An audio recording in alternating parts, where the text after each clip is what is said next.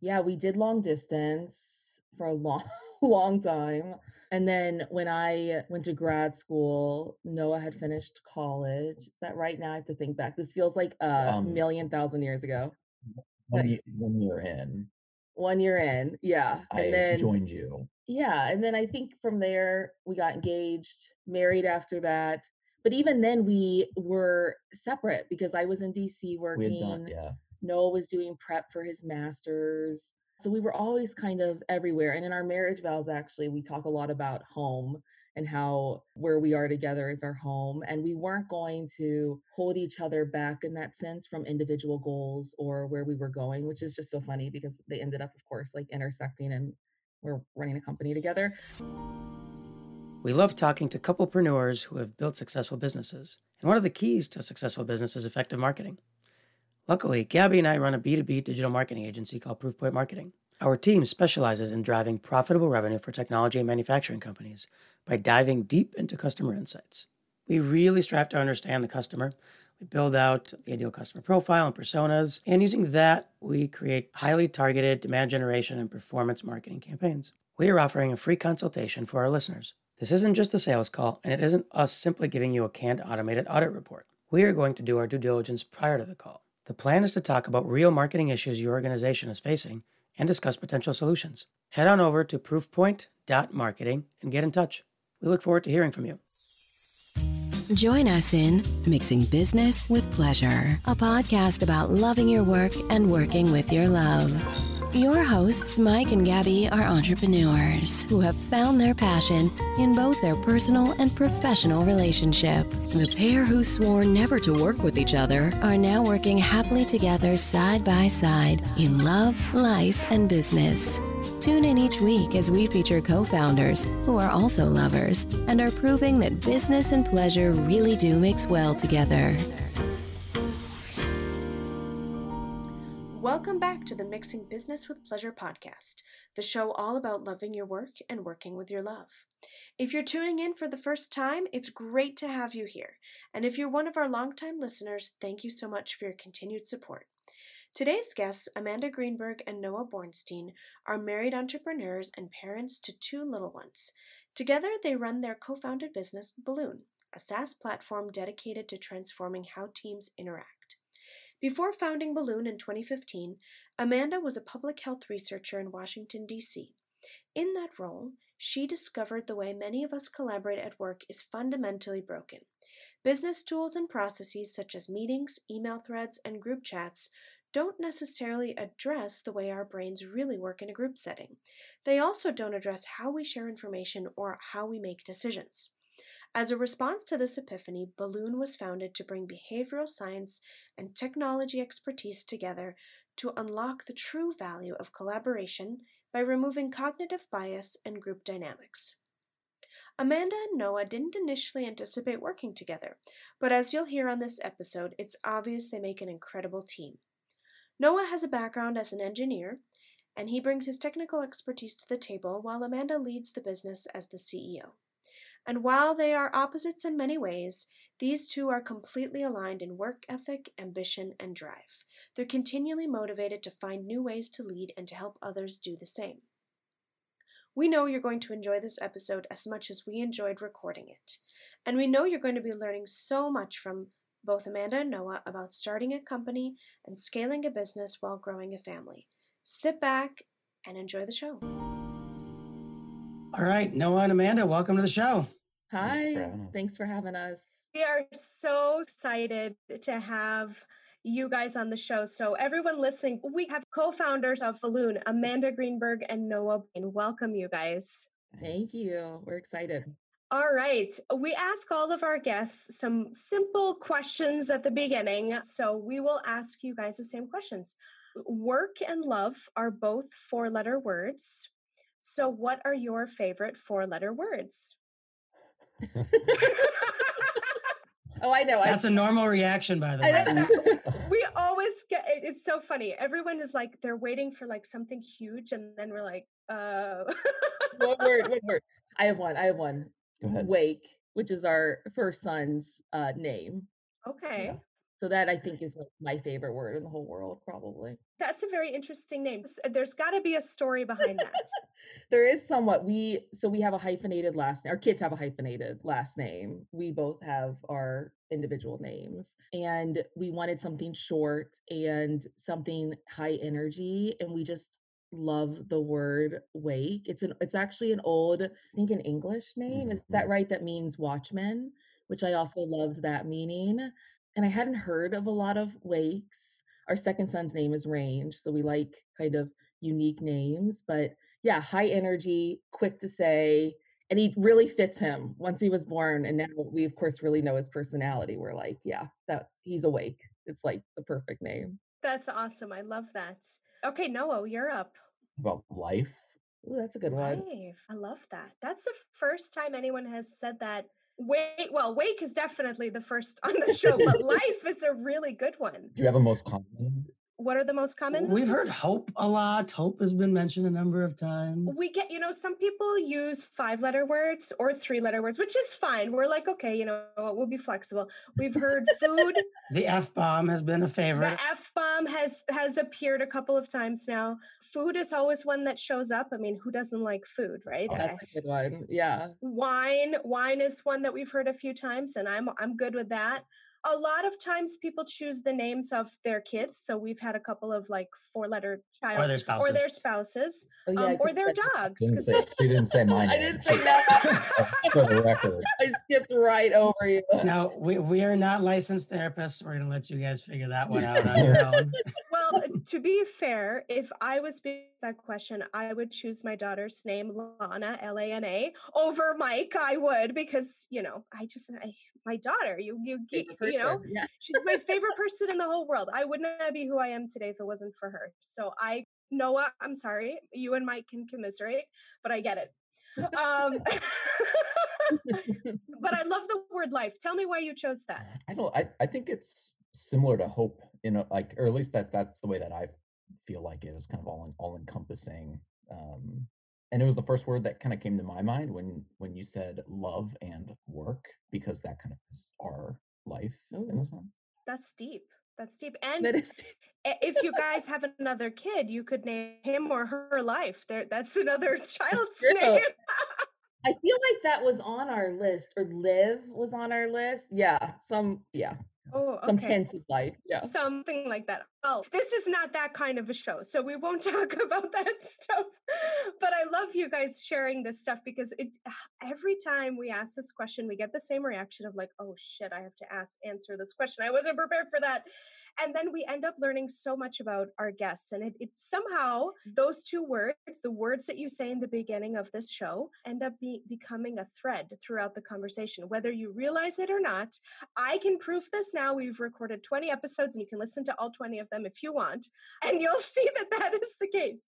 But let's, uh, I have another question for you guys, and hopefully this shouldn't trip you up. What came first, business or love? Oh, love. Okay, tell us about your love story. so we we've known each other our whole lives. So we played on the same t-ball team when we were five and six years old. My I dad, was- my dad was the coach. Yeah, Noah's dad was our coach. He said that I was a surprisingly fast runner, which is like the joke. And I was in like the outfield.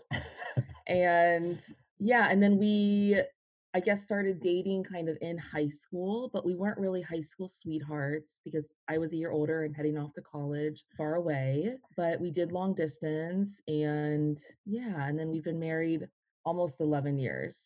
Wow, now. Congratulations. yeah, Congrat- so you guys have known each other since even before you knew what love was, what dating was. You guys were in your lives from a very early point. Were you always good buddies, kind of friendly, or just no, not really? No, I mean, she's a, a grade uh, Older. older. and so yeah, I guess like we knew each other, but uh, you know, it's a small town. We, you kind of know um, Everybody. every everybody, but we really weren't like good friends until probably uh, late in high school. Gotcha, gotcha. Awesome. So I, I see that you went to school on the East Coast, right, Amanda? Yeah. You're doing long distance. when so tell us a little bit about how you guys came back and when did that happen and kind of connect the dots for us in that part of the story yeah we did long distance for a long long time and then when i went to grad school noah had finished college. Is that right? Now i have to think back. This feels like a um, million thousand years ago. one, year, one year in. One year in yeah. And I then joined you. Yeah and then i think from there we got engaged married after that. But even then we were separate because i was in dc working done, yeah. Noah was doing prep for his masters so we were always kind of everywhere and in our marriage vows actually we talk a lot about home and how where we are together is our home. And we weren't going to hold each other back in that sense from individual goals or where we were going, which is just so funny because they ended up, of course, like intersecting and we're running a company together. But you know, it's just kind of how we are. Did you did you have any inclination because you both have you both have pursued you know college and higher degrees. I'm fascinated by the fact that you maintained a long distance relationship through part of high school college and grad school. You were on different ends of the us i'm fascinated by that story. Did you guys have any inclination that you might be running a business together at any point? Not at all. I mean really not at all because i was going to go to medical school and Noah was getting his master's at Carnegie Mellon to be an engineer and a designer. But when we look back on it, we are like, of course, we would have always been perfect co-founders. And now that we are co-founders, we like can't imagine founding a company with anyone else. It's like perfect complementary. I don't know how you can have another co-founder that's not your spouse in terms of how much trust and alignment and work ethic and all these things have to really come together. So we can look back and be like, wow, this was like bigger than us in so many ways. And maybe we always think like that was the pull too toward each other was that this was just, you know, in the universe and there and going to happen no matter what. We would yeah. we would very much uh, agree with that sentiment. We at this point, I don't know that we could work with well, definitely not with another partner. That's for sure. yeah. I don't um, think anyone would want to work with either of us at this point. There is that as well. That's true. So I'm, I'm, curious. I'm curious in terms of. I'd love to jump in and you know, your path to being tech founders isn't this wasn't necessarily linear in terms of your educational background and what you did career wise. Like you know, uh, no, I know you you kind of switched career paths during college a bit, looking at your profile, and then Amanda, I know you you were in uh, public health researcher. So how how did you end up where you are? How does those two people end up co-founding a tech company? Yeah. an idea. Yeah, yeah, it really was. It was centralized around the idea, the idea for Balloon, and then an obsession with solving that problem and a shared obsession with solving that problem. And so I was still very much a public health researcher. It's where we really discovered the need for this, you know, and that our business tools and processes don't address how you know how we share information how we make decisions as a team and so i kind of was thinking about that noah also similarly was completing his master's in human computer interaction is that what it's called human computer interaction um, Isn't that what we do yeah. every day? Human computer interaction. I feel like I do that every day. yeah. Yep. You are in it. You are in the study of human computer interaction. We're gonna have to come back to that point and just dissect that a little bit. I think it is so like it, but it really was a key piece of this in that like it was you know how humans make decisions how we collaborate together so when noah was getting his masters we reached out to a group at carnegie mellon called project olympus and uh, kit Needham. who's needham who's there really helped us and helped us kind of get this going and taught us so much about all the beginning pieces of this. And then from there, we went to an accelerator, and um, yeah, the rest is kind of history in terms of us growing the company. But yeah, that's how we kind of made that transition. I'm fascinated by this by your company. Our full-time job, Proofpoint Marketing, our digital marketing agency, we're still a little too small and young to be able to really benefit from this tool. But I told Mike, I said, man, when we grow to like 20 people in the agency, we are getting balloon. I don't care what you say because I think it's phenomenal. That um, I think that what you're doing, what this tool is allowing companies to do and allowing executives from companies to do, just world class it's it's in a class of its own i mean you you it's even you know anyone that goes to your website that goes to, to look at you online they will see that okay there's you know there's slack there's other tools that allow for collaboration and asynchronous communication. But what Balloon does is just in a league of its own. So I'd love for you, from your own personal words, just to give us the overview of what Balloon is, why you created it. You kind of already touched a little bit about why, but um, but tell us tell us the what. Tell us what and how, and ideally who this tool is for. Yeah, absolutely. So, yeah, I mean, I share a little bit of background, but I was a researcher and really just discovered that all these things that we use and do Slack, surveys, email threads, meetings, most importantly, just don't address the way our brains work in a group setting. So, how we as humans best share information, how we make decisions, how we collaborate. And what they don't account for, of course, are louder, more senior voices dominating conversations, having a disproportionate say in decisions. And then people hold back best ideas and most valuable, authentic feedback, really just the truth because of a fear of failure or judgment. And ultimately, really costly problem, cost companies billions because they make bad decisions. They're slow to innovate. They waste a ton of time. And so we became really obsessed with this problem it's crazy that it's such a common constraint. It's in every interaction in the workplace, it's in every group setting, but yet people have accepted it. It's also the largest untapped opportunity in the workplace and in group settings. Um, all these different barriers really get in the way. So we dove in and built Balloon kind of from the bottom up and aligned it with research for how you would build something where you would get the best, the most, and really the most diverse ideas, feedback, information from a group. So you can be a really informed leader.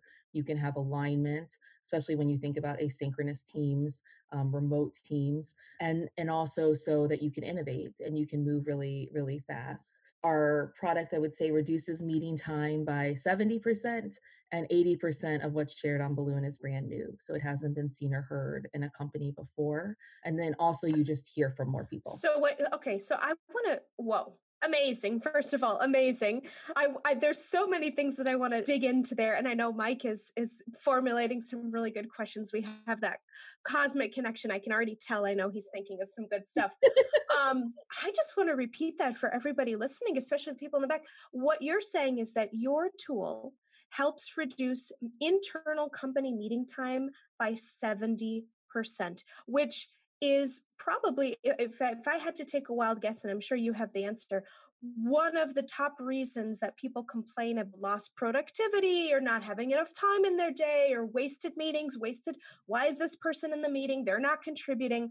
But it sounds like a lot of the times, and there's maybe an unconscious bias, is people that are in the meeting are not contributing because they feel intimidated, maybe, 100%. or Yeah. they feel like they don't have a voice eh, within the company just yet to feel comfortable to contribute so this i mean your tool is is really i'm going to i don't know if this is the right word but democratizing the way that companies solicit and gather feedback from from their team which is amazing and Yeah. another stat that i found incredibly mind-boggling is that you're telling us that 80% of information that your tool helps to gather for companies is brand new information within their own company. So within your own four walls of a company, you are gathering 80% new information that has never been shared or never been aired before. Yeah.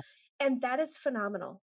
You know, um, obviously, this is a cultural, societal problem or a set of problems. Do you think that these can be solved through improved process and culture within organizations, or do you think that technology is really the only and the best way to facilitate this change?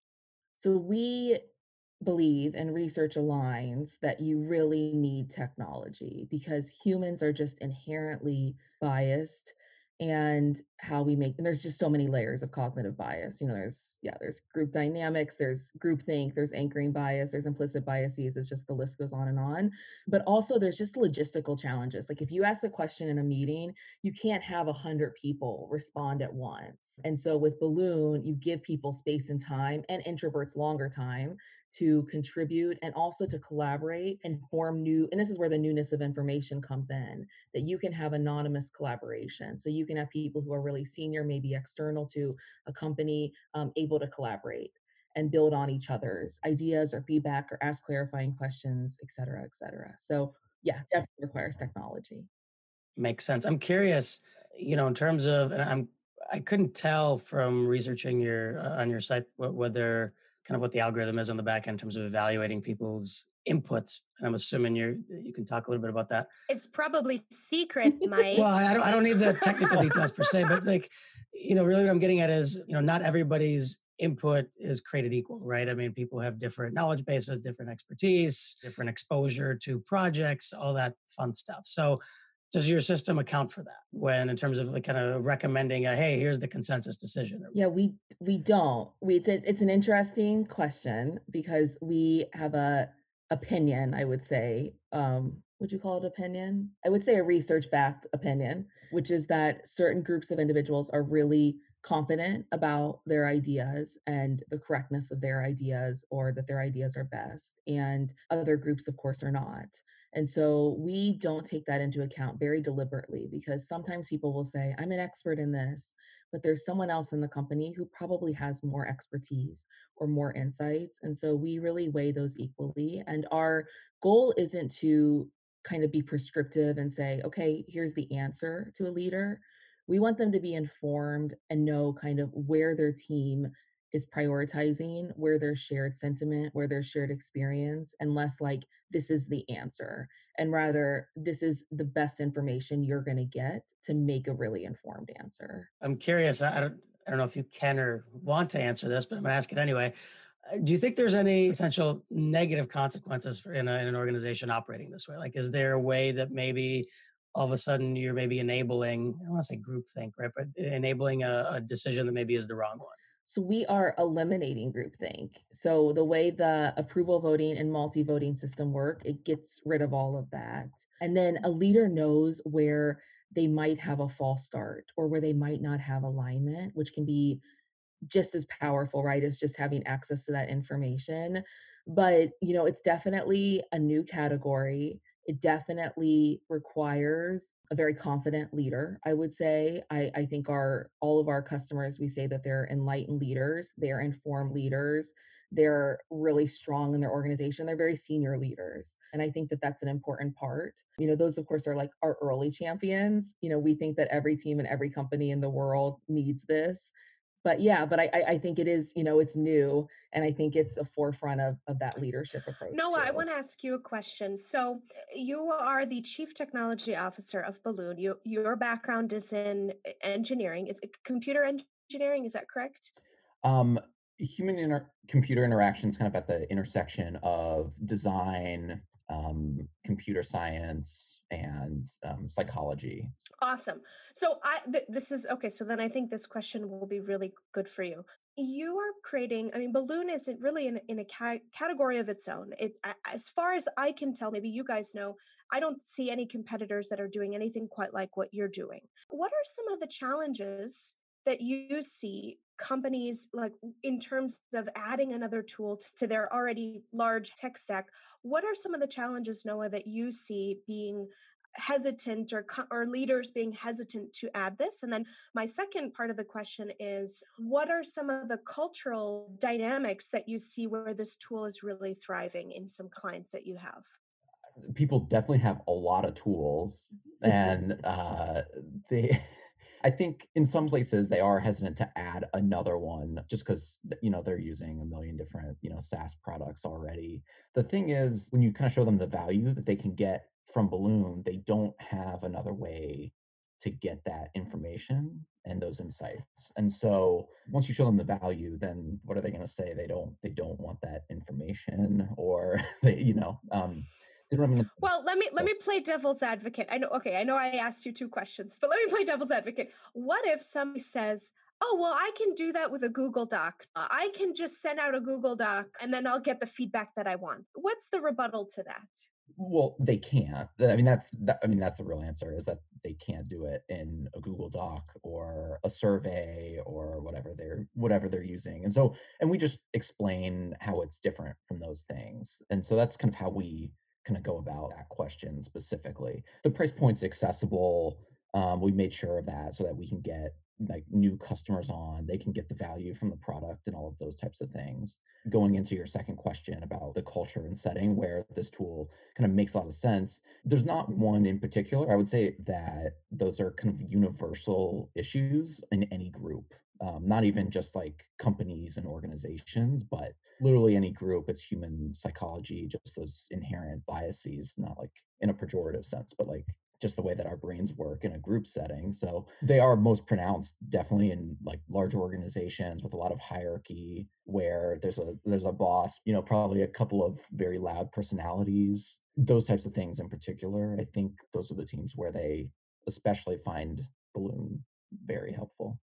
And I can speak now. I've worked at um, two large corporations be- prior to starting our company, Proofpoint, and I've also worked in both. Mike and I are background is in digital marketing, so we've worked at agencies. Mike's worked at startup. I've worked at large corporate, and I can I can unequivocally say, and I think everyone listening today can can also nod their head and agree that in any company setting, large or small, there's always one or maybe a group of voices in the company that are dominant, whether they're right or wrong most often they're at the top of the company or very close to the top. But then but but then you do have a large majority or maybe a, a small minority of the company that disagrees and that greatly impacts the experience at the company the culture the dynamic communication between teams and so on and so forth. So i really i'm just amazed by this tool and by how you guys found this problem and really created a solution for it because it, it's just as we've said earlier it's it's in a category of its own.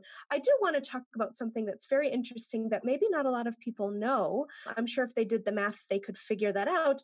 But amanda and noah you guys started balloon as you were starting a family. So you amanda you were pregnant with wake your first son while you were getting this company off the ground. So love to hear from both Amanda and Noah as new expectant parents, you know, parents to be.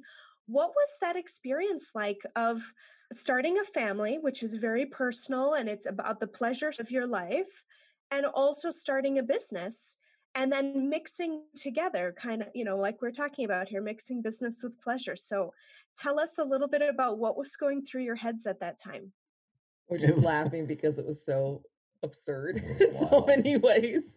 Yeah, it really was. It was wild. I also think, you know, we just had our second son and that was just such a different experience. The second time around is just so much easier and it's also just so different i think even being pregnant and having a company the second time around you know you're just so much more comfortable talking about it knowing what's going on with it all those different pieces but i would say the first the time, company's in a wildly different yeah, place than uh, it was at, yeah, the, at that true. point you know, it was interesting. I also think it was a really creative time for us. I mean, I felt really creative just, you know, being pregnant and bringing new life into the world. I think there was just so much newness around us that that really drove us and we felt and still feel like we're you know all parts of our life are really full and that's a dream come true i think for for both of us in that way. It was wild. It really was wild. I pitched on a mm-hmm. demo, like on a demo day stage, like six days after giving birth.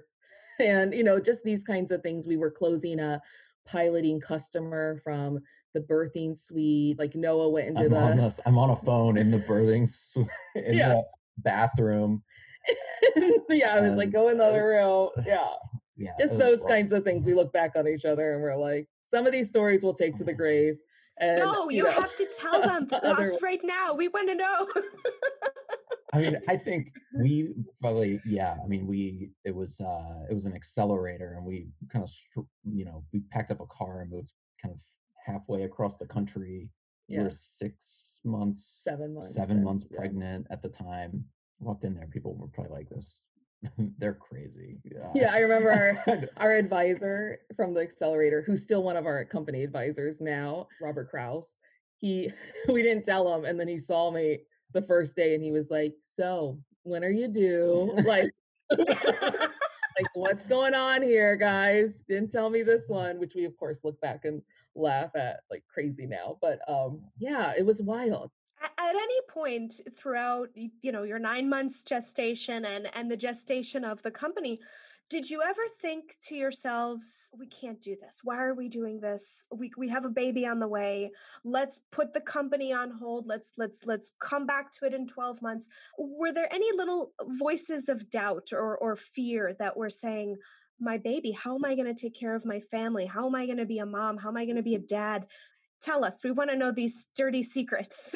I don't feel like there were. Like, I mean, I think that we, I think that that's part of um, being so obsessed with the problem you're solving and also feeling like the company pulls you. Like, so much of this, um, I think for us is that.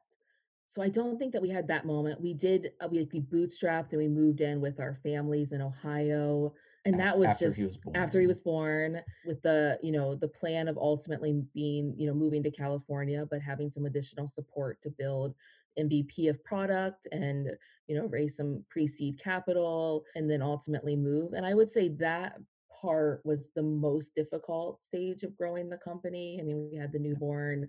We were just juggling so much. We flew out to california to close a customer when Wake was 2 months old, so we were away from him for 5 days, and we flew out there and we acted as if we lived out there, like, we flew out there and we were like, "Oh, yeah, we were we had other meetings." We didn't have any other meetings. We flew out there to close that customer, right? It was just too big of an opportunity. So those kinds of things, you know, you just have to make, I think, really brave, fearless decisions in those first months.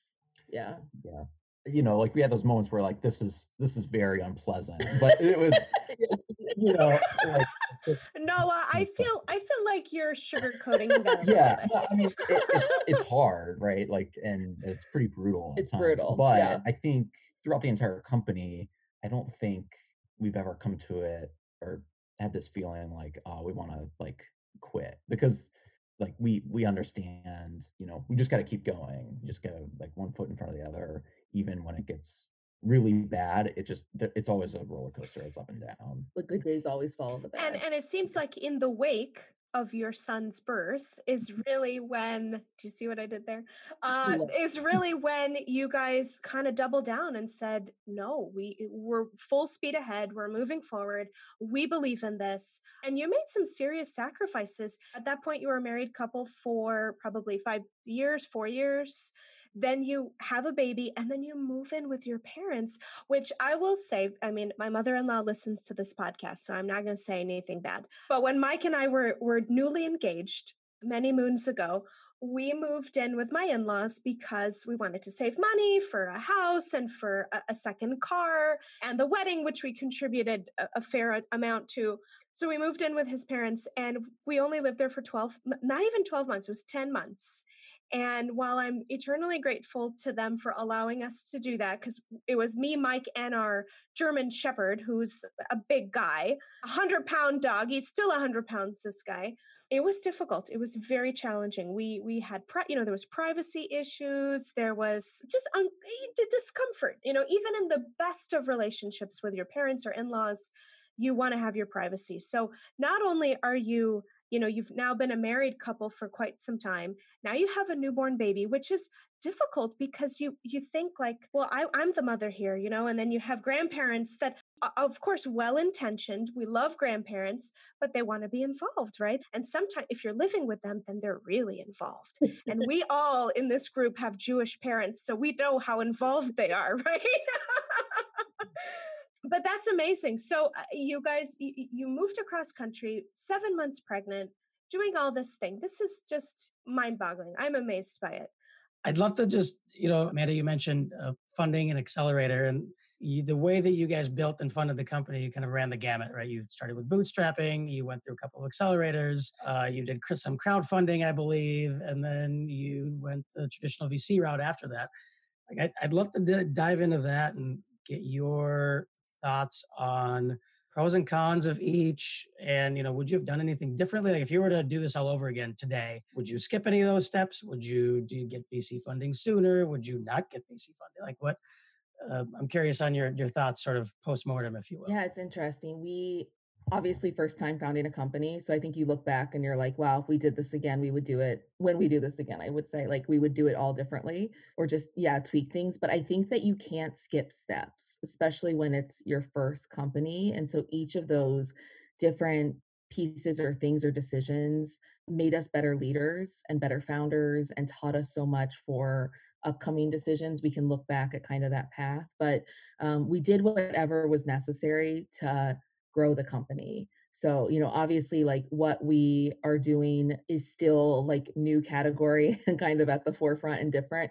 Five years ago, it really was like really out there. And we weren't, you know, we weren't traditional founders in so many ways. So we really had to prove ourselves in, in, in a lot of different paths. But I would say a turning point for us was when we got into Jason Calacanis's launch at the time incubator and when he made an investment in us and um, that program introduced us to a ton of vcs and we also finally kind of had the right entry point to vcs which was of course a warm intro from a very well known you know exceptional angel investor and from there you know we were able to raise that more significant you know 2.1 million seed round and it, i think it was a really clear uh, point for us as a company. But I also think that a lot of companies get a, too much funding too early, and we see them come and go because they haven't had to figure out so many different things about our customer, about our product,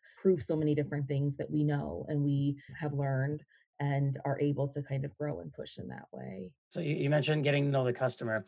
Obviously, you, you, we've talked about this a little bit already. You know, you're kind of creating a new category. You know, we've got there's communication platforms, there's collaboration platforms, all those things exist. You're doing something different. It doesn't fit the mold of any of those, right? So, how do you go about both building a brand while at the same time really building a category? So, what what what have you done and what have you learned? Learned so much. Yeah. Yeah.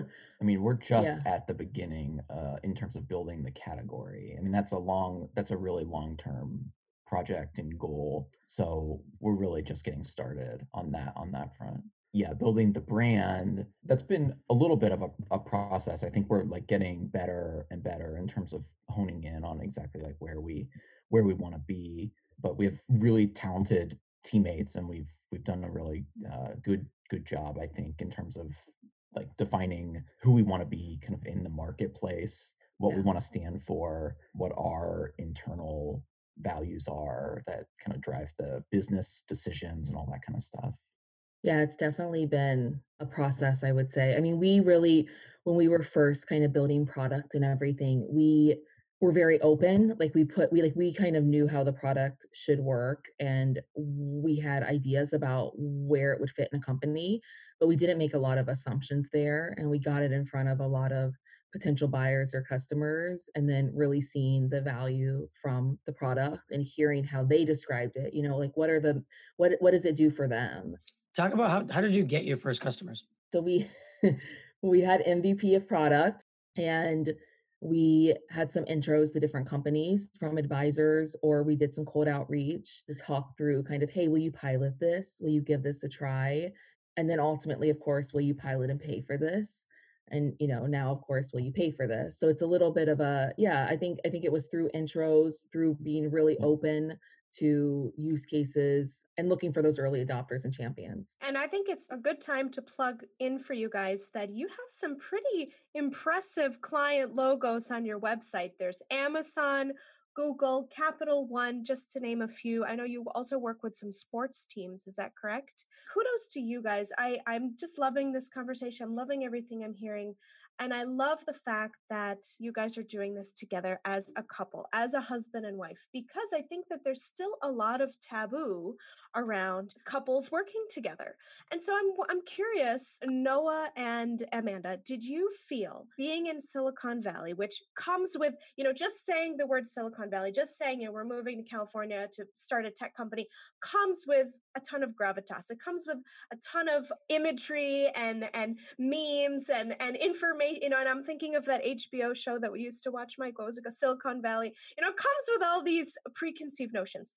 Did you feel that being a husband and wife, co founding tech partners, did you feel that, that that you had some friction or was there some bias or was there some inherent nose snubbing that was coming because because of that you know and then my Especially as it goes for like, you know, getting funding. getting funding right you know we i think luckily we didn't encounter a lot of that. I think there's been enough success stories from cisco vmware eventbrite et cetera et cetera. ThirdLove there's so many success stories of husband wife founding teams. and if you know them please invite them to the show. Just saying. Absolutely. Yeah, there's so many I think out here and I think it is investor by investor. You know, if if some investors who have had bad experiences with married founders, I think that that can like be an issue for them. But I heard an investor say one time that married founders, when it works, it's like the biggest competitive advantage and superpower in the world. And when it doesn't work, it's very damaging and horrible, right? So it goes one way or another. So when it works and they mm-hmm. understand that it works and they can talk to our team members and they can talk to our other investors and they understand what a superpower it is. And I mean, I think that we always made the case and continue to make the case that how many founding teams completely fall apart. Like they've taken one semester at like MIT together and then they're mm-hmm. like, let's start a company, right? Which of course is like a marriage in and of itself. It's like the most challenging thing I think you can ever do. There's endless like issues of team building and culture building and how principled you are and what's your work ethic, you know, what are you willing to sacrifice? So if you're aligned in that way as a couple, then I think that that's where it really becomes um, a superpower. So I don't think we hit a lot of friction there. I think yeah, I don't know. I think There's as we just a few spots, I think, a- yeah, and and yeah, it's very it's pretty rare actually. Yeah, surprisingly so. Uh, that's fantastic, and that's great to hear that that not only you think that being married is a superpower, but that your investors and you know friends of your company and and supporters of your company also agree to that as well. And it sounds like your employees are also very on board with that idea as well. My next question is regarding being a mother and starting a company with a newborn. Now you have two kids but did you feel friction? Was there like inherent biases about a young mom in Silicon Valley, very much pregnant, and then with a child, with a newborn, starting a tech company? How was that experience for you? So I try to not think about that. I try to I try to just not have it in my head when I was fundraising that people would think that or question that or have issue with that. For me, that's like a it's just a strategy for myself. I don't like thinking about that or knowing even the statistics, even though I of course know all the statistics about funding numbers. But I always, you know, I kind of know who I am and I know how hard I work and I know what I'm capable of.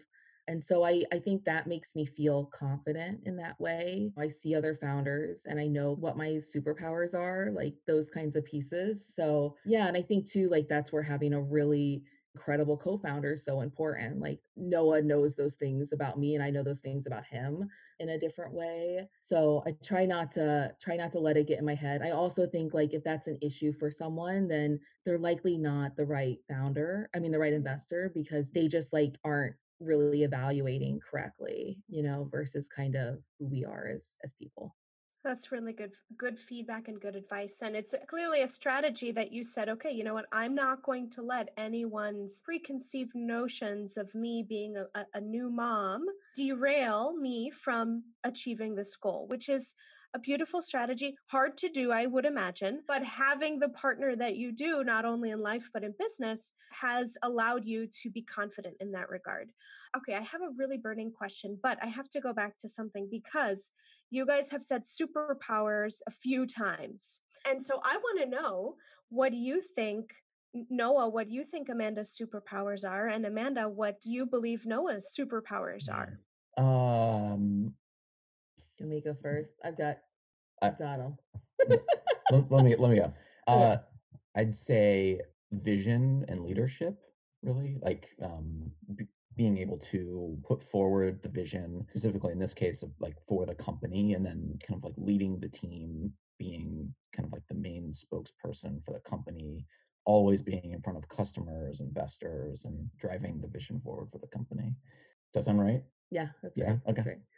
I I would say problem solving and patience to problem solve. I think that that's like for sure Noah's superpower. I always say like if you want to like have a baby in a pandemic and have to continue leading a company in a pandemic, like you want Noah like stable as can You want you want Noah as your baby daddy, right? Yeah, he should.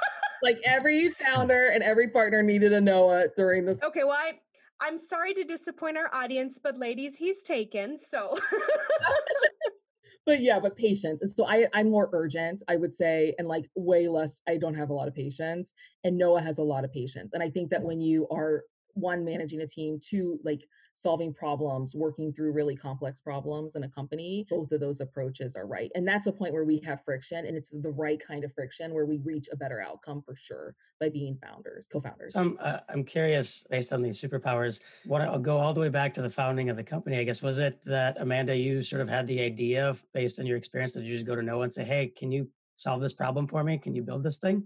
Is that kind of how it worked when you started? Was a little bit more, I would say, collaborative in that way.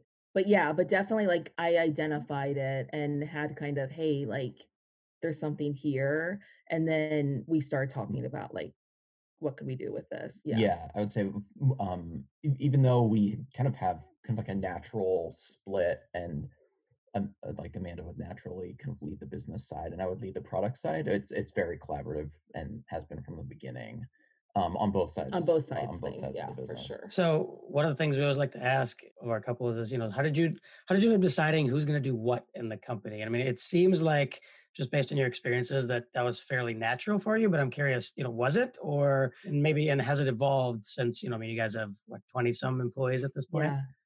It was completely natural and it always has been. I think we don't step on each other's toes, I don't think, but we're Mhm. very collaborative in those different ways. I also will say, going back, Gabby, to your question about married founders, this is something that investors wanted to hear, which is like that I have more equity stake in the company and that I'm the final decision maker. And a lot of married couples, they're like co CEOs of a tech startup or something like that. And that's a point of friction for investors. It's like at the end of the day, who's going to make the decisions? And so, yeah, I think that that's something else that they like to hear. And that's important. I mean, that is important internally that at the end of the day, like, you know, I might just call a decision. There's a boss. So Noah, how do you? I mean, it, uh, it, it sounds like this this is a non-issue in the working relationship, but in the marriage, let's talk a little bit about that. I mean, Amanda, you're the CEO of the company. How do you guys make decisions as a family? You know, taking your work, your she the work. She's the home? CEO at home too. Okay, I love that answer. Mm, I mean, it's a- Collaborative, yeah, for it's very collaborative, and you know, we we have different different strengths on in the business and and at home. Most things we like to talk over with the other person and i i think that that's always been how we are. We know that we'll get to a better outcome with the other person engaged and involved. Yeah i just think that's where we really are complementary.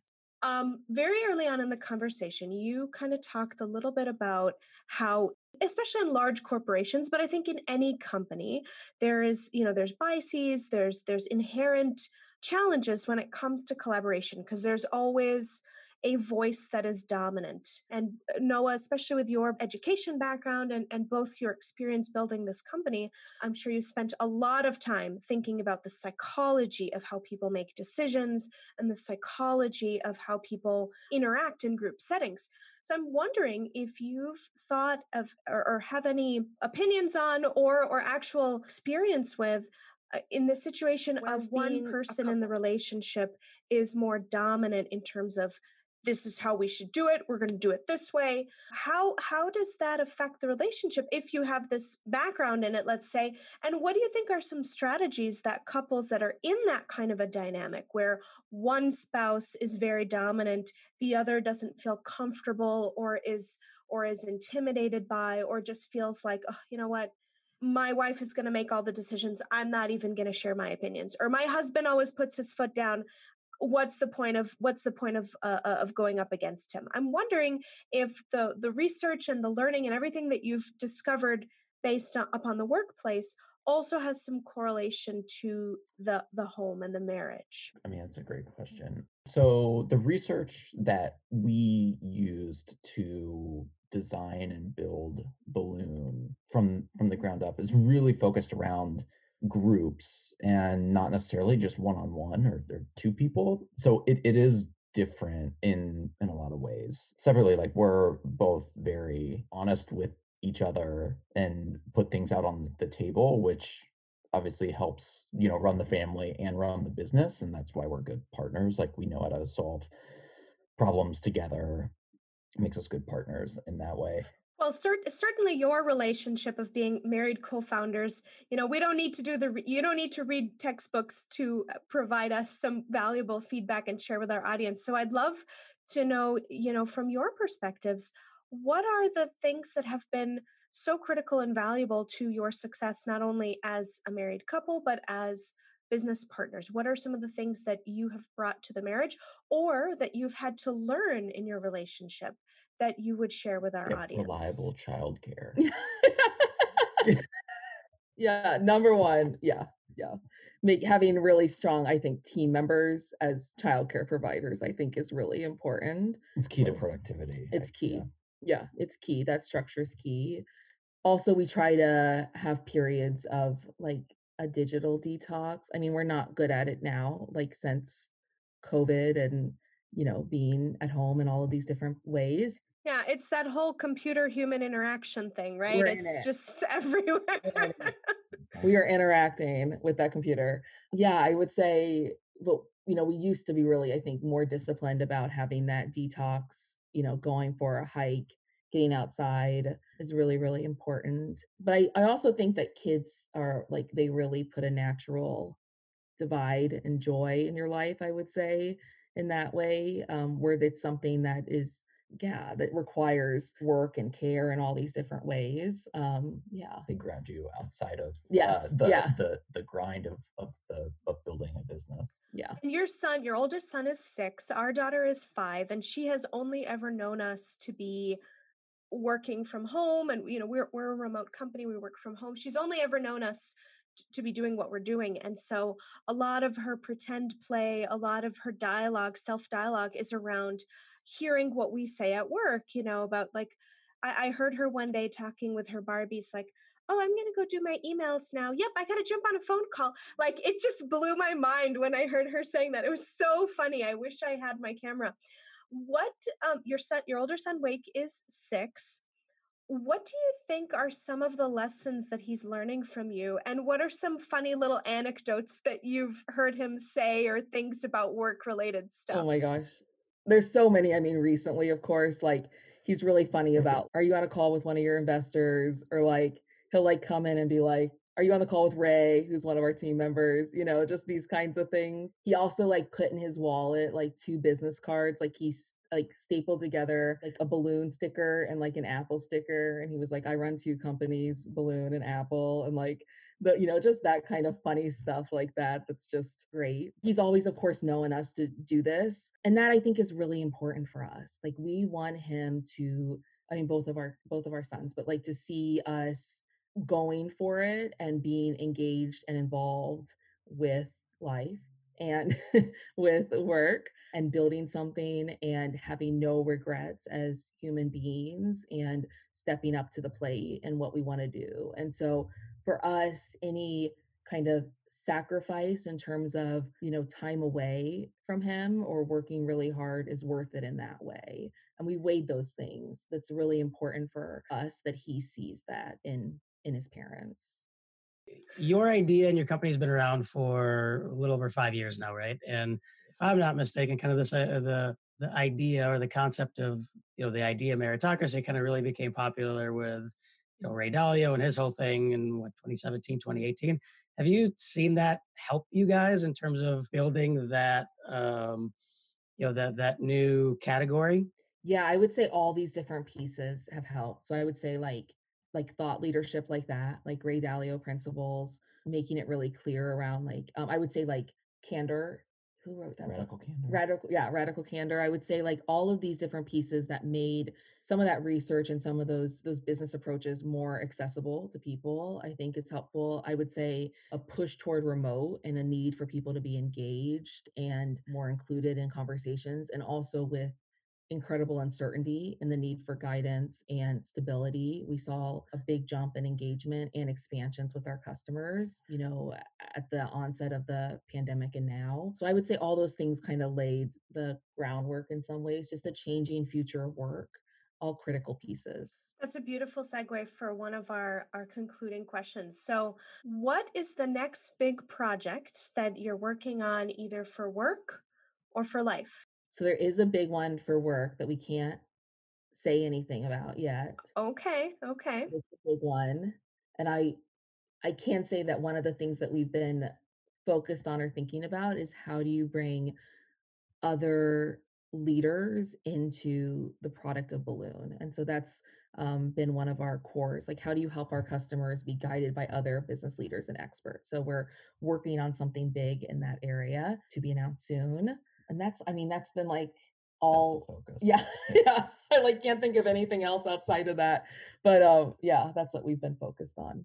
Well, and in the start of the pandemic, you had a pretty big life change. You had uh, your second son was born, so that was in Jan- January or April. A- April. April. Oh, April. Okay.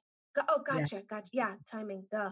Beautiful. time warp, very time warp. Yeah. um, what day in April? Just out of curiosity. April 2nd. April 2nd. Okay, cute. I'm an April baby. That's why I ask. So you I mean, so you had a pretty big life change recently that happened right at the beginning of the pandemic and now you have this big sort of top secret but very exciting development that you're that you're working on for work. So we'd love to see that come to fruition and and we'll be rooting for you guys online and eagerly waiting to see that uh that that announcement. We've talked a little bit about this, but I'd love to if you guys can share some final thoughts. What advice would you offer other spouses or life partners looking to start a business together? I would say go for it. Like, don't wait. There's like never a better time than now. You'll never, like, we always say we don't know one founder who like regrets starting too early. I would say you're just always going to learn and you're going to make mistakes and then you're going to have time to learn more. And then the part about like limiting, like, don't limit yourself. Don't tell yourself no before someone else tells you no. We see this all the time, I think. I think so much of leading a team too is like making everyone feel and think like founders where they're really just like you have to go for it you have to like ask for things you have to like be limitless and don't make assumptions about who's going to say yes who's going to say no to anything it's really just about going for it So we kind of at we talked a little bit about this regarding your superpowers, um, and we typically ask our guests at the end of the conversation, you know, what is one thing or quality that each of you bring to your business? But rather than business, let's talk about life. Let's talk about the marriage and the relationship. So, what is one thing that each of you bring to your life, to your marriage? That you couldn't do without. So, Noah, you'll answer that about Amanda, and Amanda, you'll answer that about Noah. W- So what she brings that you couldn't live without? Yes. Mm. I would say drive, like, uh, or yeah, just like unrelenting dr- drive, and the, it kind of ties into the vision that we talked about earlier, which is our superpower and knowing where she and we want to go. i would say there's so many first of all i'll say that first there's Uh-huh. so many um but i would say strength and stability i think is really um key just steady steady calm non immediately reactive to challenging situations and, and just solving problems in general. And then i would say uh, really really um just good timing about things like just funny clear perfect timing when the mood needs to be lightened i think is one of noah's like incredible superpowers like when uh, you know i had to get dropped off at the hospital to walk in by myself and deliver the baby at the start of the pandemic and you know there's people with hazmat suits approaching me and i turn around and noah's in the car and he's like this is good you're good like nothing to worry about here you know just that kind of timing and the calmness um, is just really really yeah powerful in all aspects of our life Awesome. Well, thank you guys so much for sharing about your life, about your family, about your kids, about Balloon. If we have listeners out there that would like to get in touch with you and that want to buy Balloon right now and get a subscription for their company, how can they do that? Where can they find you? yeah so they can find us at getballoon.com you can sign up right there and then of course across all platforms um, we are at balloon platform there as well Awesome. Awesome. Well, Noah and Amanda, thank you guys so much for being such amazing guests on our show. We have adored this conversation and we look forward to seeing your future successes and hopefully bringing you back on for another awesome episode of Mixing Business with Pleasure. that'd be wonderful thanks so much for having us Thanks so much. Well, that was a fascinating conversation. We love talking to couplepreneurs who have built successful businesses. And one of the keys to a successful business is effective marketing. Luckily, Gabby and I run a B2B digital marketing agency called Proofpoint Marketing. Our team specializes in driving profitable revenue for technology and manufacturing companies by diving deep into customer insights. We really strive to understand the customer. We build out the ideal customer profile and personas, and using that, we create highly targeted demand generation and performance marketing campaigns. We are offering a free consultation for our listeners. This isn't just a sales call, and it isn't us simply giving you a canned automated audit report. We are going to do our due diligence prior to the call. The plan is to talk about real marketing issues your organization is facing and discuss potential solutions. Head on over to proofpoint.marketing and get in touch. We look forward to hearing from you. Thank you for tuning in to another episode of Mixing Business with Pleasure. We hope you'll join us next week as we feature another pair of co founders who are also lovers and are proving that business and pleasure really do mix well together. If you've enjoyed this episode, please leave us a review on iTunes, Spotify, or wherever you listen to podcasts.